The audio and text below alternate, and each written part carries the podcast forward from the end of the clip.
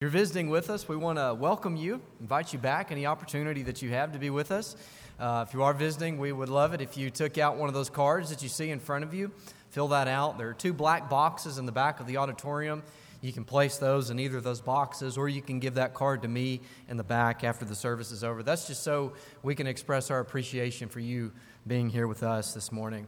Uh, this morning, I want to start off with a question, and I want you to be thinking about this question. I want you to ask this question to yourself as we go throughout this lesson this morning. What are you doing in your life right now that makes absolutely no sense to the world? What are you doing in your life right now that makes absolutely no sense to the world? What is it that you're doing that if people from the outside looked in at your life, at your actions, at your behaviors, at your speech, would say, that makes absolutely no sense? Your answer to that question will help you to see if your life is characterized by biblical faith or not. You see, faith, as we've been talking about in this series in Hebrews 11, is a spiritual seeing of God's fingerprints in the world. It, it's a seeing of all the evidence that, that there is that points to the power and, and the wisdom of God. And it's a spiritual tasting of God's promises. It's, it's, a, it's, it's a tasting of a small piece, of a sliver of what is to come. And this spiritual seeing and this spiritual tasting, it leads one to do what seems absolutely crazy to those around them. That's faith. That's a description of biblical faith. Seeing God's fingerprints, tasting his promises, leading to actions that make no sense from an outsider's perspective. And a prime example of this kind of faith is Abraham, the patriarch. Abraham is the king of doing things that make absolutely no sense. Just remember within uh, the book of Genesis, he leaves the safety and security of his homeland. He travels to a distant country, living as a stranger his entire life. He believes wholeheartedly that he's going to have a son when, when, when he and his wife are well past the age to bear children, and, and, and then is willing to sacrifice that son as a burnt offering, all because God said so. What Abraham does makes absolutely no sense to the world around him. And that's why he's called in Scripture the man of faith faith does what seems crazy. It obeys, though it may not fully understand. It holds on to promises with patience, with endurance. It believes the impossible, and it trusts that God is good all throughout. This morning, we're going to be looking at Abraham, the man of faith that we see in Hebrews chapter 11. And as we open up the pages of Scripture and feast together, I want you to be asking yourself, like Abraham, what am I doing that makes no sense to the world? Open up your Bibles with me and turn with me to Hebrews chapter 11, starting in verse 8. Hebrews chapter 11, starting in verse 8. Verse 8 of Hebrews 11 says, By faith, Abraham obeyed when he was called to go out to a place that he was to receive as an inheritance. And he went out, not knowing where he was going. Now, what's amazing here, and what the Hebrew author is trying to highlight, is the immediacy of Abraham's response in light of all that he had to lose in obeying God's call. In ancient antiquity and uh, in, in ancient Near Eastern culture, the significance of an inheritance, as we see within the text, cannot be overstated. What made receiving one's family inheritance in that day so significant wasn't just because of the financial gain or the accumulation of wealth that would be enjoyed upon one's reception of the inheritance, but rather it was the transference of the father's honor to the son. Receiving an inheritance in that day wasn't just about money. It wasn't just about finances. It was more about honor. The son would receive the father's honor when he would receive isn't his inheritance, which was a very big deal in this day, in this culture. But what is absolutely amazing here, and what the Hebrew author wants us to see, is that this man, Abraham, he does something so abnormal. Um, so contrary to the way that things are normally done, uh, so out of the ordinary. Something, he, he does something uh, that, that virtually no one would do in that day. He, here's what he does he eschews his own father's inheritance, he, he deliberately gives it up. He throws it away. He throws away the honor of his father that would be his, that would be bestowed upon him, all because this God, whom he's never heard, never seen, tells him to. Remember in Genesis chapter 12, verses 1 through 3, the account of Abraham leaving his father. In verse 1 of Genesis chapter 12, now the Lord said to Abram, Go from your country and your kindred and your father's house to the land that I will show you. And I will make of you a great nation, and I will bless you and make your name great, so that you will be a blessing. I will bless those who bless you and him who dishonors you I will curse. And in all the families of the earth, and in you all the families of the earth shall be blessed. Abraham gave up a lot. He gave up a lot of stuff. He gives up his own father's inheritance. And the speed in which he does so is absolutely incredible.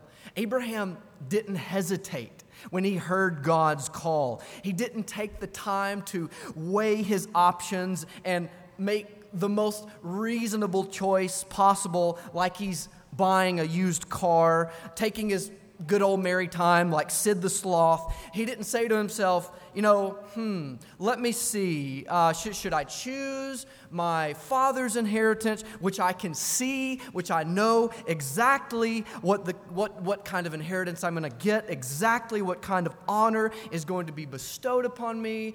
Or should I choose God's inheritance that I can't see, that's kind of vague, that's kind of unclear? No, that's not what he does. Immediately, immediately, the text says he forfeits his own father's inheritance, his father's honor, and he obeys the bare voice of God, trusting all the while that God would give him an inheritance and that God would give him honor. It's more explicit in the Greek. The Greek participle rendered called in verse 8 is in the present tense which points to the immediacy of Abraham's obedience. Uh, one, one commentator says this concerning Abraham's call when he heard the call from God. He says, Abraham obeyed the call of God while it was still sounding in his ears. That's biblical faith.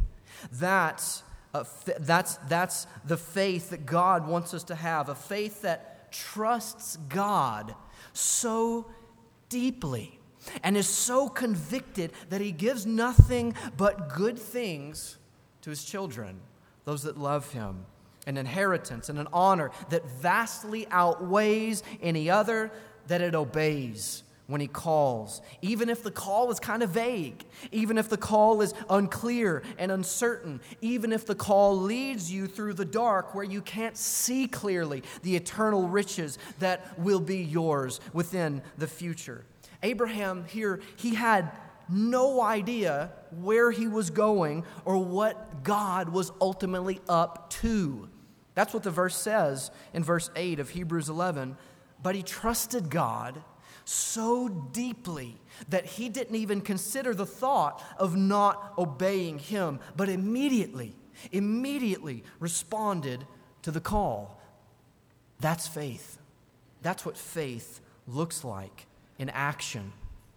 Paraphrasing the theologian Martin Luther, he says, biblical faith means having no idea where we're going, what we're doing, or why we're suffering, but still following the bare voice of God and allowing it to lead and drive us. Embracing this kind of faith, it's going to make you look really weird to the world around you. Just imagine Terah's response, Abraham's father, when, when, when, when Abraham told him about God's call. You're doing what? You're, you're going where? You are following who? It's weird. It's weird to remain sexually pure and save yourself for marriage in the context that we live in today. It's weird. It's unusual. It's out of the norm to give a good portion of your hard earned money to spread the gospel of Jesus Christ. It's weird. It's unusual. It's something that's not normally done to love your enemies and to do good to people that bring you harm. But it's when the world sees you as weird that you know you're truly living by faith. If the world doesn't see you as, as weird or as abnormal or as a peculiar person, then you're probably not embracing this kind of Abrahamic faith that we see in Hebrews chapter 11. But the promise of God is that when we live by faith, when we do things that seem crazy, abnormal to the world, we have the promise of God that we're never alone in those endeavors. You have a God that walks with you and makes you lie down in green pastures, leads you beside still waters, and restores your soul all the way through. That's what faith does. That's what faith is. Faith obeys, though it may not fully understand in the moment though it can't see clearly the details of the journey, though it walks in darkness sometimes, all because it's deeply confident, convicted in the God who calls and leads through the fog of the unseen. Now let's look at a second aspect of faith, second example that we see through Abraham. In verse 9, look with me in Hebrews chapter 11, verses 9 and 10. Reading verse 9 first, first of all. By faith, he went to live in the land of promise, as in a foreign land, living in tents with Isaac and Jacob, heirs with him of the same promise. So, Abraham here, led by faith, led by his confidence in the God of heaven, he journeys uh, to this promised land fully expecting that God is going to uh, deliver the promise and that that promise is going to be beyond his wildest expectations and dreams. But when he finally got there, what happened? what, is the, what does the text say here? There was no yellow brick road leading to the Emerald City with Abraham's name carved in it. There, there was there was no mansion on a hilltop when he arrives at the promised land uh, with, with servants and butlers just waiting to pamper and spoil uh, Abraham whenever he arrived. Uh, there, there was nothing there that came close to the kind of inheritance that Abraham would have received if he stayed with his father. When he arrived to this so called land of promise, he was nothing but a foreigner. He was nothing but a, a, stranger, a visiting traveler on somebody else's land. The only greeting that he probably received was, Hey, get off my lawn, you trespasser. Probably not, but you get the idea. In fact, at the time of his death, his, his only possession in the land of promise was, was the plot of ground that kept the bones of his wife.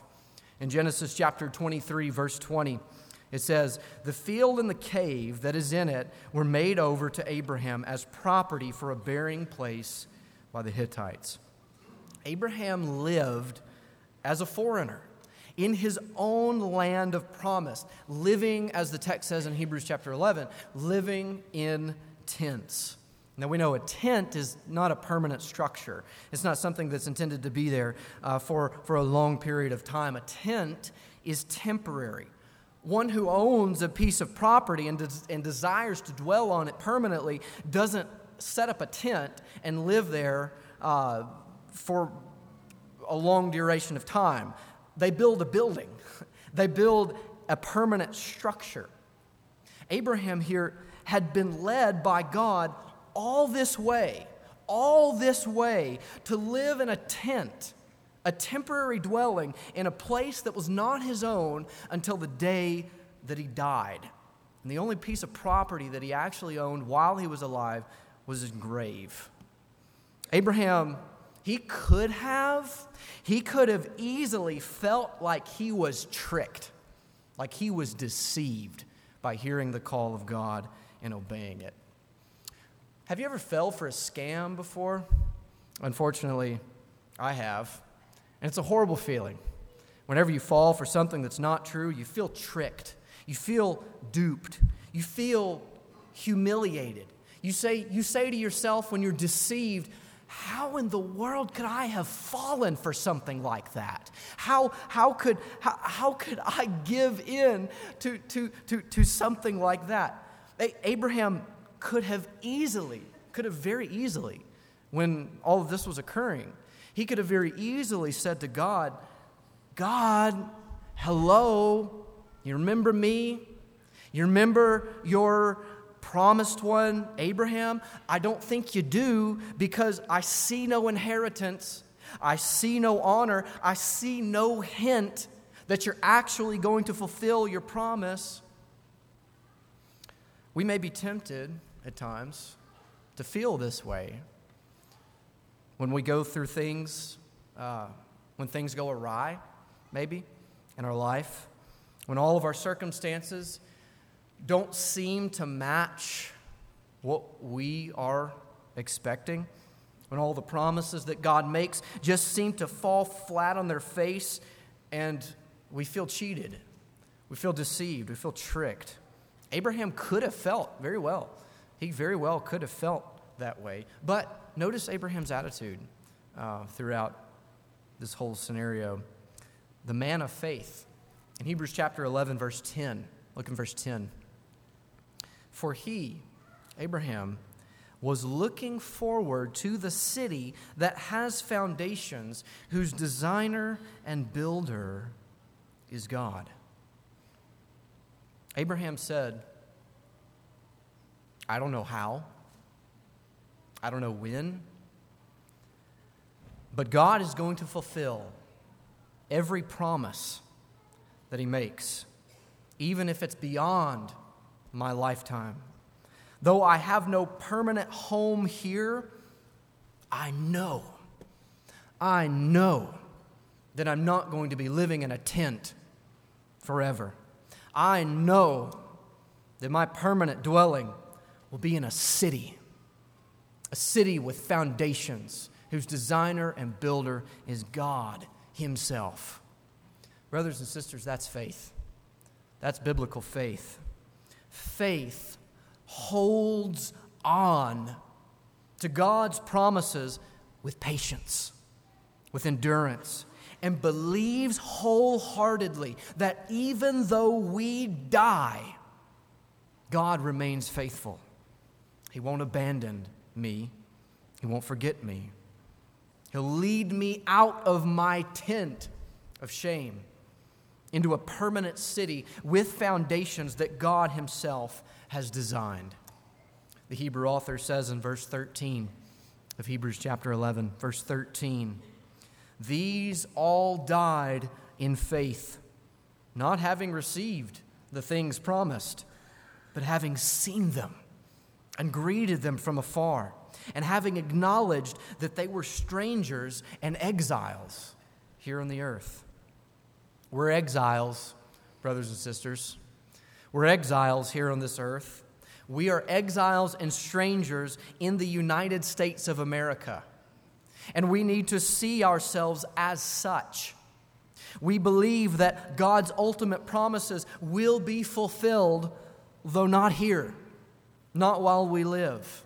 If we get too cozy here, which we often do sometimes, without realizing it, maybe, then we're going to be overwhelmed with excessive and unnecessary sorrow as we continue to see this world sink farther into the depths of depravity.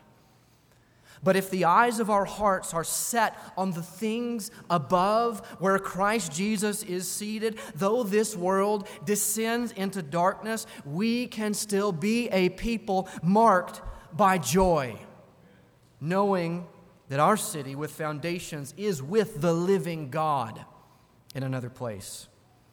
The world, if you embrace that kind of mentality, the world's going to think you're absolutely crazy. If you live with that kind of patient, enduring faith. But what the world can't see, what we can see through our spiritual sight and through our spiritual tasting of what God has promised, is the beauty and glory of what is to come. And we see that by faith. Faith holds on to God's promises with patience and with endurance. Lastly, this morning, as we close, I want to look at verses 11 and 12 of Hebrews chapter 11, verses 11 and 12. Verse 11 says, By faith, Sarah herself received power to conceive, even when she was past the age, since she considered him faithful who had promised. Therefore, from one man, and him as good as dead, were born descendants, as many as the stars of heaven and as many as the innumerable grains of sand by the seashore. Now, you might be thinking, you might be recalling to yourself the story. Uh, you might be thinking, well, didn't, didn't Sarah laugh uh, when, when God declared uh, that she would have a child at really old age, at 90? Uh, yeah, she did. Uh, she, she laughed. She displayed initial doubt.